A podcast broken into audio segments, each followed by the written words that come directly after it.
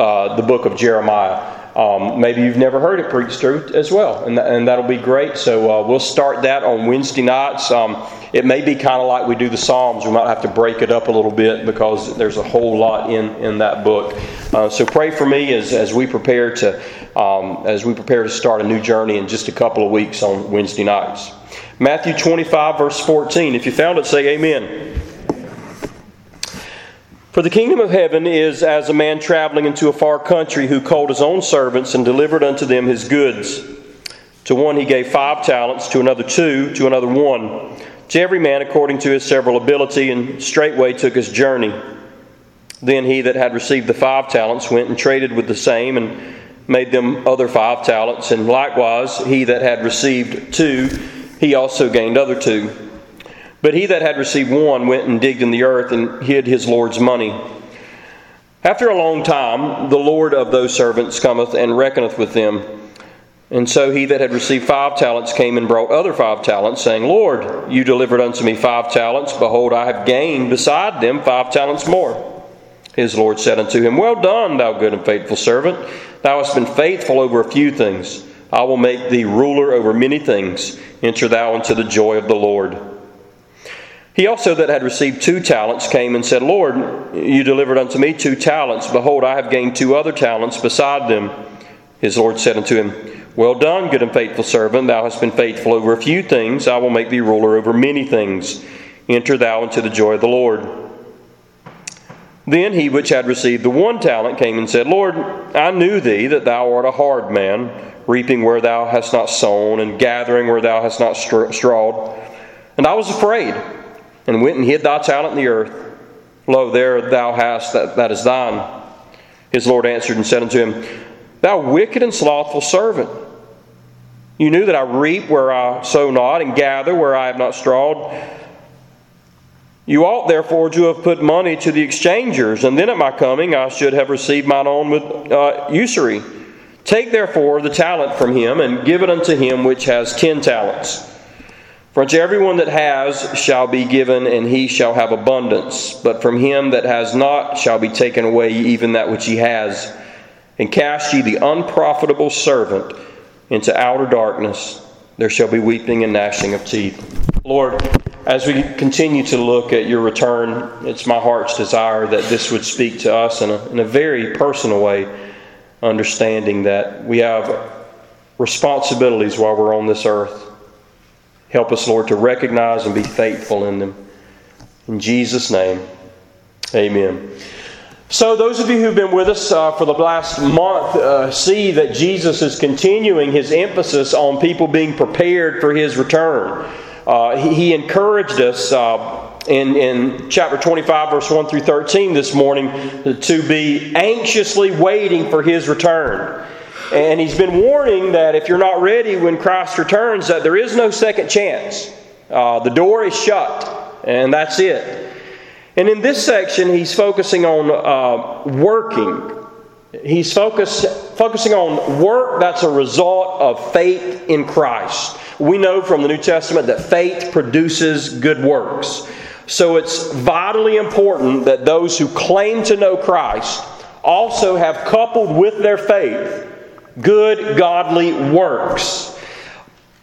We know this section as the parable of the talents. And it goes a little bit further than the parables Jesus has been giving us uh, for, in the recent text that we've been looking at. Christ has told us to be watching and waiting eagerly for his coming in those parables, but, but now he's telling us something a little more. He shows us that not only does he expect us does he expect us to be ready internally, but Christ expects us to be busy. Christ expects us to be working. Christ expects us to be active for him when he returns to the earth. Now, I, want to define some of the parts of this parable before we really get into it, uh, so you'll know as we, as we start breaking it down. The owner of the servants in this parable represents Jesus. The servants represent those who claim to be followers of Christ. The journey represents the time between Christ ascending to the Father and returning to the earth And the talents represent the ability and the opportunity that God has given each and every one of us. Now, when we look at verse 14, we see that the kingdom of heaven is there, and, and we've said this before, but the kingdom of heaven is simply the rule of God. Jesus here uses the analogy of a king and, and, his servants to explain God's expectation of his servants. You see this man, the man in the story is obviously rich, the man in the story is a very powerful man, and maybe that's why he leaves the country for, for such an extended period of time, because he's a prominent man. His presence is not only needed there, but it's needed in other places. Uh, leaving the country back then was not like it is leaving today. Today, you and I could get on a plane, we could leave the country, and in a matter of days, we could be back, couldn't we? Uh, but in those days, if you left the country, you would be gone for a very long time. And this man had a business, and he knew that his business needed to keep need to needed to continue. He couldn't just be gone and, and not make money. And so he called his, tr- his servants here, and he trusts these servants. He says, I'm going to give you something, and I'm expecting you to use this so my business can continue while I'm gone. Now, now people might wonder here what, why this man would, would trust his possessions with, with these servants. But, but it really wasn't an un- uncommon thing. History shows us that oftentimes in the Roman world, servants were more educated even than their masters were. Servants often functioned as overseers, overseeing property, overseeing finances. Many of them were well educated, well known.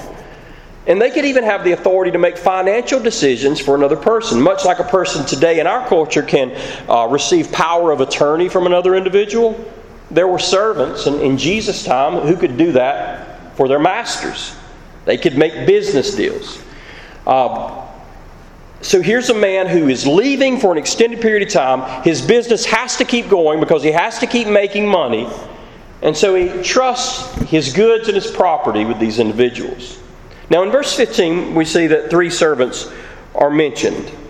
Um, and they're each given a specific amount of talents. A talent is just a measure of weight. That's, that's all it is. You think of talent, you're thinking, oh, I can sing, I can. That's not what he's talking about. It's just a it's just a weight. In Jesus' day, the value of a coin was determined by two things. Number one, the composition of that coin, and number two, the weight of that coin. A gold coin was the most valuable, a silver coin was the second most valuable, and third and least value was a bronze or copper coin. And so the talent refers to weight, and the weight refers to money. And so the master gives one of the servants five talents. He gives another two talents and, and then another one talent. But notice in verse 15 that the talents were given according to the ability of the servant. What does that suggest? That suggests this man, this man knew these people. He knew what they could handle. He knew what they could do. The reason he gave five to this guy is this guy is proven. He knows this guy is sharp. The reason he gives three is because he says this guy can handle three. And the reason he gives one, you'll figure out by the end of the parable. Amen? Now, some were better at simply handling money, I think is the bottom line there. But all could handle money. Now, in verses 16 and 17, you see the servant that received the five talents immediately goes to work. The master leaves, he goes to work immediately. Verse 16 says he went and traded with them. That's just a general term that, that carries the idea of engaging in work. Uh, the servant that received the most talents proved to be worthy of that honor, which says something about the master. He knew this guy could do it, he knew him well. He worked hard for the master. His work paid off, he doubled his money. But the servant that received two talents, he did a good job as, as well. He got a return. In fact, like the guy with five, he doubled his money. So while they didn't maybe earn the same amount, they did earn the same percentage. But then we come to verse 18 to the servant that received only one talent. Notice what he does he digs a hole, he hides the money in it. Now, by the way, you think, well, that's silly. But that wasn't uncommon. That wasn't uncommon at all in Jesus' day. There were banks in those days, but access wasn't as safe or easy as, as it is today. This servant could have deposited that money in a bank, but it wasn't an uncommon thing if you wanted to keep something and protect it that you, you would bury. You remember Matthew chapter 13, verse 44. It describes the kingdom of God as a treasure that was hidden in the earth. Remember that? And we preached through that. We talked about how in those days uh, people would bury treasure so that it wouldn't be stolen. Or if, a, if an invading army came in and, and tried to steal everything from the homes, like they often did, they would have things buried around the properties and they would know where to get it, so at least they'd have something. And so this guy, this wasn't something that no one did. And so I think you, if you're going to give this guy a little bit of credit, the only thing you could say is at least he wanted to make sure he didn't lose it. At least he wanted to make sure when this guy returned, hey, I can give you back what you gave to me. But, but it does seem to me that this servant knew what was expected of him. He knew that he was supposed to be somehow getting a return. So maybe he buried it in the beginning and was thinking to himself, well, hey, you know, I'll dig it up later and, and then I'll make a little money. And maybe his laziness just got the best of him. I don't want to read too much into the parable. But the point is, he should not have buried it. But he did. And then look at verse 19. When you get to verse 19, I, I think you see a hint here that there's going to be a considerable amount of time that passes between the ascension of Christ and the return of Christ. Look at verse 19. After a long time, remember what that, that symbolizes? It symbolizes how long it is between Christ ascending to the Father and Christ's return. After a long time. Remember this morning in the parable? Um, it was a long time before the groom showed up. Remember, it was midnight? So Jesus kind of keeps making this reference to a long time. And I think that shows us that, that He's telling us in His Word, I'm going to leave and it's going to be a long time before I return, okay? He wasn't going to just return immediately and take His church out after a long time. Now, the master gets home, and notice what his priority is when he gets there. His first thing is, hey, how much money did I make? And he's probably been thinking about that the whole ride home. Wonder how much money I made, you know? Couldn't, have, couldn't text anybody back then. Couldn't call them. So he's pumped. He gets there. Let me go find out how much money I made. He goes to reckon with his servants. I, I do want to interject something here. When Christ returns, the first thing he'll do is settle all accounts. Amen. Just as this man, when he returned from this long trip, the very first thing he did was settle up with everybody. When Christ returns, y'all, that's the first thing that happens. That is the number one priority.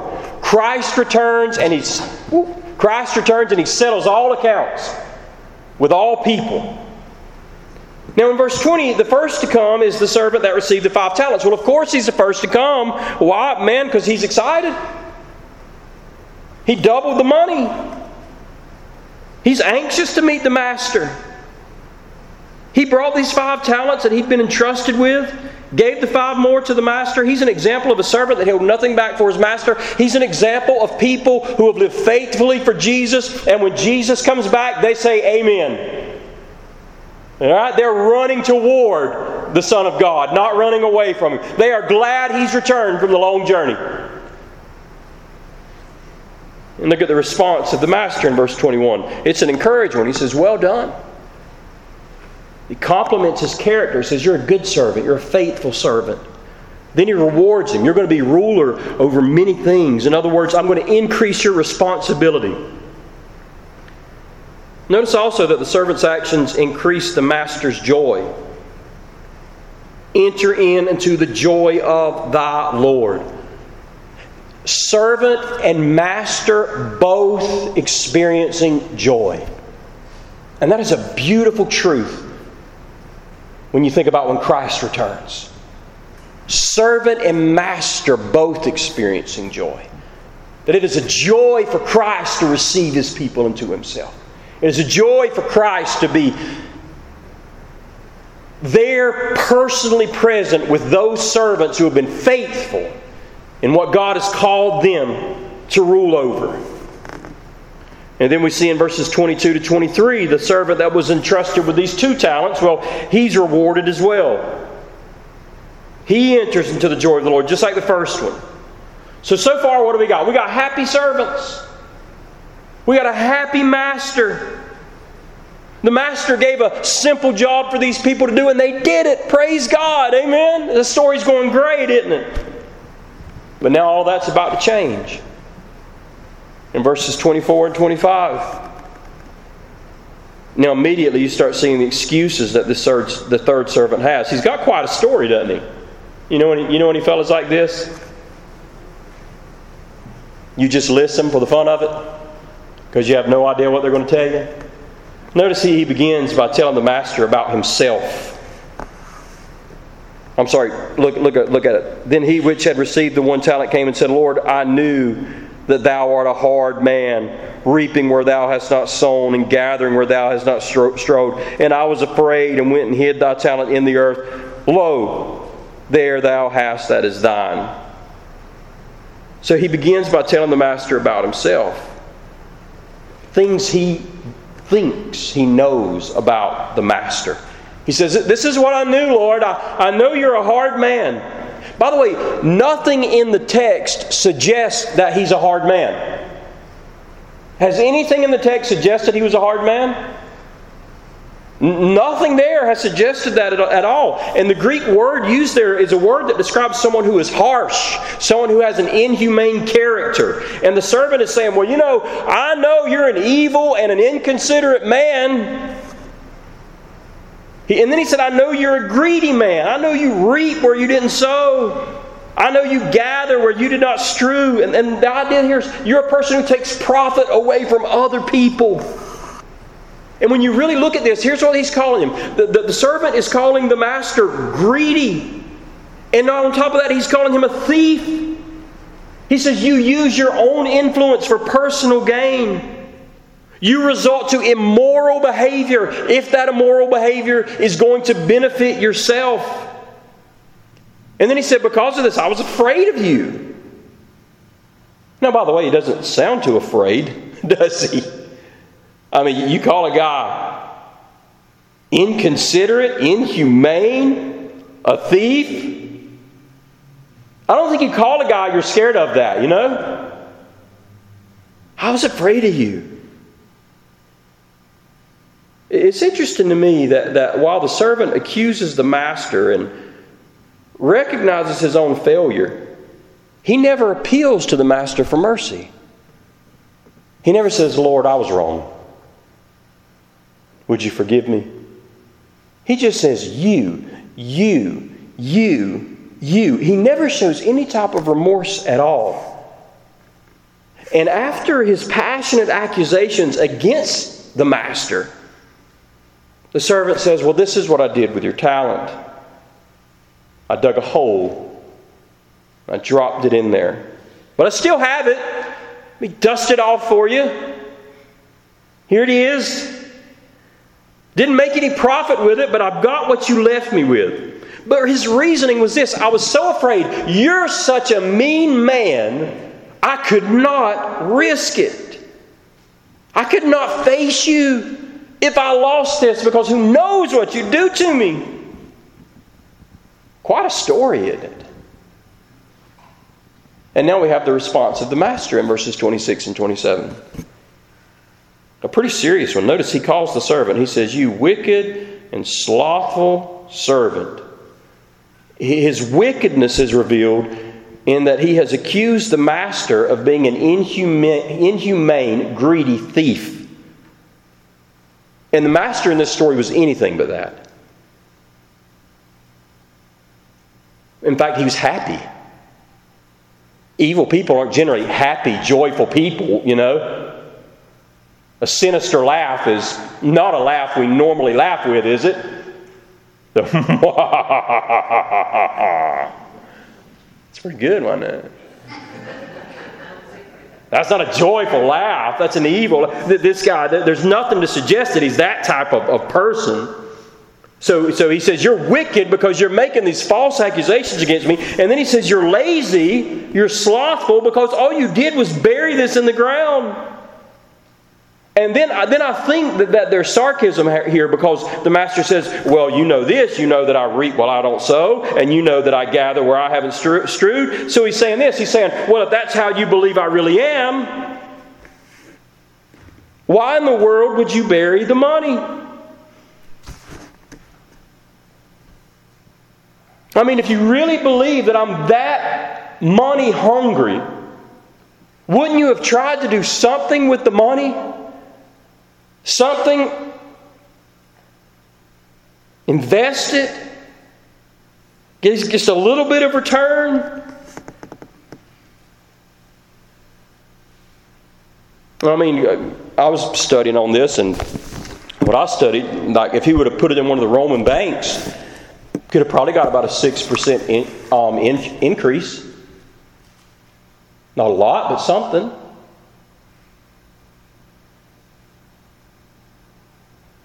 You know, if, if the master had wanted his money buried, he could have done that before he left. Right? Why give it to a servant if he wants his money buried? He's really just showing your story doesn't make sense. Your story is ridiculous. And then we see the judgment in verses 28 through 30. Master says, Well, take that talent from him, give it to somebody who deserves it. And then Jesus starts explaining how this relates to, to, to us. He says, Those who have been faithful will be rewarded with abundance, but those who have not been faithful, even that which they have will be taken from them. And he says, Take that wicked servant and cast him into outer darkness where there's weeping and gnashing of teeth. So clearly, here, Jesus has gone beyond the mere physical aspect of this parable now. With the closing you see there, he's not just talking about physical here, he's talking about spiritual things. He's talking about hell here. He's talking about the difference between a lost person and a saved person. You don't cast out saved people into outer darkness where there's weeping and gnashing of teeth. Uh, that word throughout Scripture is symbolic of a Christless eternity. And so, just like those, those virgins who were foolish that we looked at this morning had some type of connection to the, to the bridal party, but weren't really concerned about the groom, and therefore were not truly Christians, this servant here had an attachment to the master, an outward attachment, but it was shown that he did not truly love the master, did not truly care for the master when, when, when, he returned. And so when Christ returns, there is this great division even in the church where God says, okay, there are people in the church who are saved, there are people in the church who aren't saved. If you were to go by this morning, statistically speaking, that would have been half of them. Scary stuff. Now, I want us to consider some thoughts so we can apply this to our life. The first thing is this the servants represent those who profess to be Christians. Church, there's always going to be people who profess to know Christ but do not. Doesn't matter what age we're living in, no matter what the culture is, there's going to be people and, and it's often going to be very difficult for us to distinguish between those who truly know Christ and those who don't. But even on our next message, when you look, when you're going to look at the sheep and the goats, it's the same thing. With, with the wedding party, there were foolish virgins, there were wise virgins. Here, there were faithful servants, there were servants who weren't faithful. The next one we're going to look at, it's going to be sheep, it's going to be goats. So he's really hammering this truth, isn't he? He's saying, amongst those who have some type of claim to Christianity, there's always going to be those who are real, and then there are going to be those who are fake. And so the servants here represent those who profess to be Christians, but truly aren't. The second truth that I think we can apply to our life is true believers work while the master is away. That's the clear distinction in this parable. The first two servants were busy, they were investing. They were entrusting so for, for the good of the master, for, for his profit. And this is how true Christians are. We're, we're, concerned about what the Master has called us to do. We're, we're, motivated by more than anything a love for our Master and, and to see our Master prosper. But on the other side of that, we do understand that we're going to be rewarded by Him too. And, and that's a motivation. There aren't levels of heaven, church, but there are levels of reward, aren't there? And there are responsibilities. We were talking the other day about heaven, and we were talking about how heaven is an amazing place, and, and oftentimes we don't really think about uh, what it's truly like, but, but heaven is a place where, where we will actually work and have jobs and have responsibilities. And the level of faithfulness that we have on this earth determines the level of responsibility that we have in the kingdom of God. And I think that's a beautiful thing. The more faithful we are, the more glory we're able to give God through our position in the kingdom of God. And that's a motivator for the true believer. And the third thing I really want to spend a little bit of time on and let you look at is this unbelievers in the church have a false view of God. The, the third servant in this parable, look at how he saw the master. He saw the master as unloving, as unkind. Now, he was wrong, but that was his perception. And I don't doubt that that was actually his perception. But the problem is, the other two guys had no problem with entering into the joy of the Lord. No problem with entering into the joy of the master. They were glad they were there. They were happy to be with this master. They saw him in a completely different light than this other servant did. And there are people in our churches who come and they don't really know God. And because they don't know God, they have this false understanding of Him. They have this false perception of who God is. Knowing God is equated with being saved. John chapter 17, verse 3 says, This is eternal life, that they may know you. Knowing God is equated with being saved. But if a person doesn't have that personal relationship with Jesus Christ, they have a false understanding of who God is. I was mentioning this morning about this new phenomena, phenomenon we see in, in social media with, with so many of these young people who are, who are what they're calling deconstructing. And the movement is hashtag exvangelical. The idea is I have finally broken free from God. I have finally broken free from church. I've broken free from all my parents have ever taught me, and life is so good now. And it doesn't take long to listen to these people to find out, man, you know, if I believed what you believe about God, I might would have left the church too. It doesn't take long to find out that what these people believe is nothing near what who God truly is. They're like the, the, the person in this parable who said, Oh, you're awful. You do awful things. And the reason their perception of God is so different is because they don't know God. It's, it's always, you've probably seen this before. Maybe there's a man in, in, in your family or something, and everybody's kind of maybe a little scared of him, you know. They oh boy, I got to stay away from this guy. Like people who don't know him, you know. Like maybe he's big or he's kind of uh, got a voice that's deep or, or, or, maybe he just he's a little harsh sometimes and, and maybe people are scared of him, you know? And, and, and you say to him, there's no reason to be scared of him. I know him, right? But their perception of him is just I've had little kids tell me that, I, that I'm close to now. They're grown up. They say, Oh, Brother Kyle, I was so scared of you when I was a kid. I was so scared of you. But as they grew up and we got to know each other, like, oh man, you know, Brother Kyle's he's he's an idiot too, you know, just like the rest of us. But the idea here is this servant thought he knew the master, but he didn't. And there are people, if you don't have a personal relationship with God, you don't know God. And if you don't know God, of course you're going to have a false understanding of who He is. Now, I said this morning, how do you know God? You'll know God by the Spirit of God. The Spirit of God reveals who God is. And that means if you don't have the Spirit of God, guess what?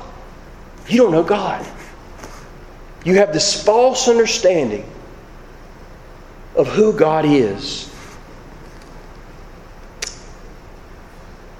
You know, it's no wonder if you believe things like this about God that you wouldn't work for Him. You know? There's a clear connection here in this parable between not working for God and not knowing God. The only one that didn't work for, for this master was the one who had a completely false perception of who the master truly was. And those who are slothful in the things of the Lord may, may take this into consideration. You know, the Bible teaches if I know God, Know how good God is. Know how merciful God is. Know how loving God is. Know how kind God is. I would never have any trouble working for Him because He's worthy. And then the last thought I've got out of this is all of the excuses in the world won't convince God to let an unbeliever in heaven. All of the excuses in the world won't convince God to let an unbeliever into heaven. Man, this guy had the excuses. I feel like I've met this guy right out here on the street in front of the church before, you know. Because I've met guys like this you try to talk to, and they got an excuse for everything. You start talking to them about giving their life to the Lord, start talking to them about living for Christ, and, and man, they've got an excuse for everything in the world. But in the end, there are no excuses. In the end, the unbeliever will suffer loss, the believer is going to be rewarded. That's the end of it. That can't be changed. Won't be changed. If we're not working for the Lord, could be that we're like this wicked and lazy servant in the parable. And Jesus says, when I come back, make sure you're not that guy.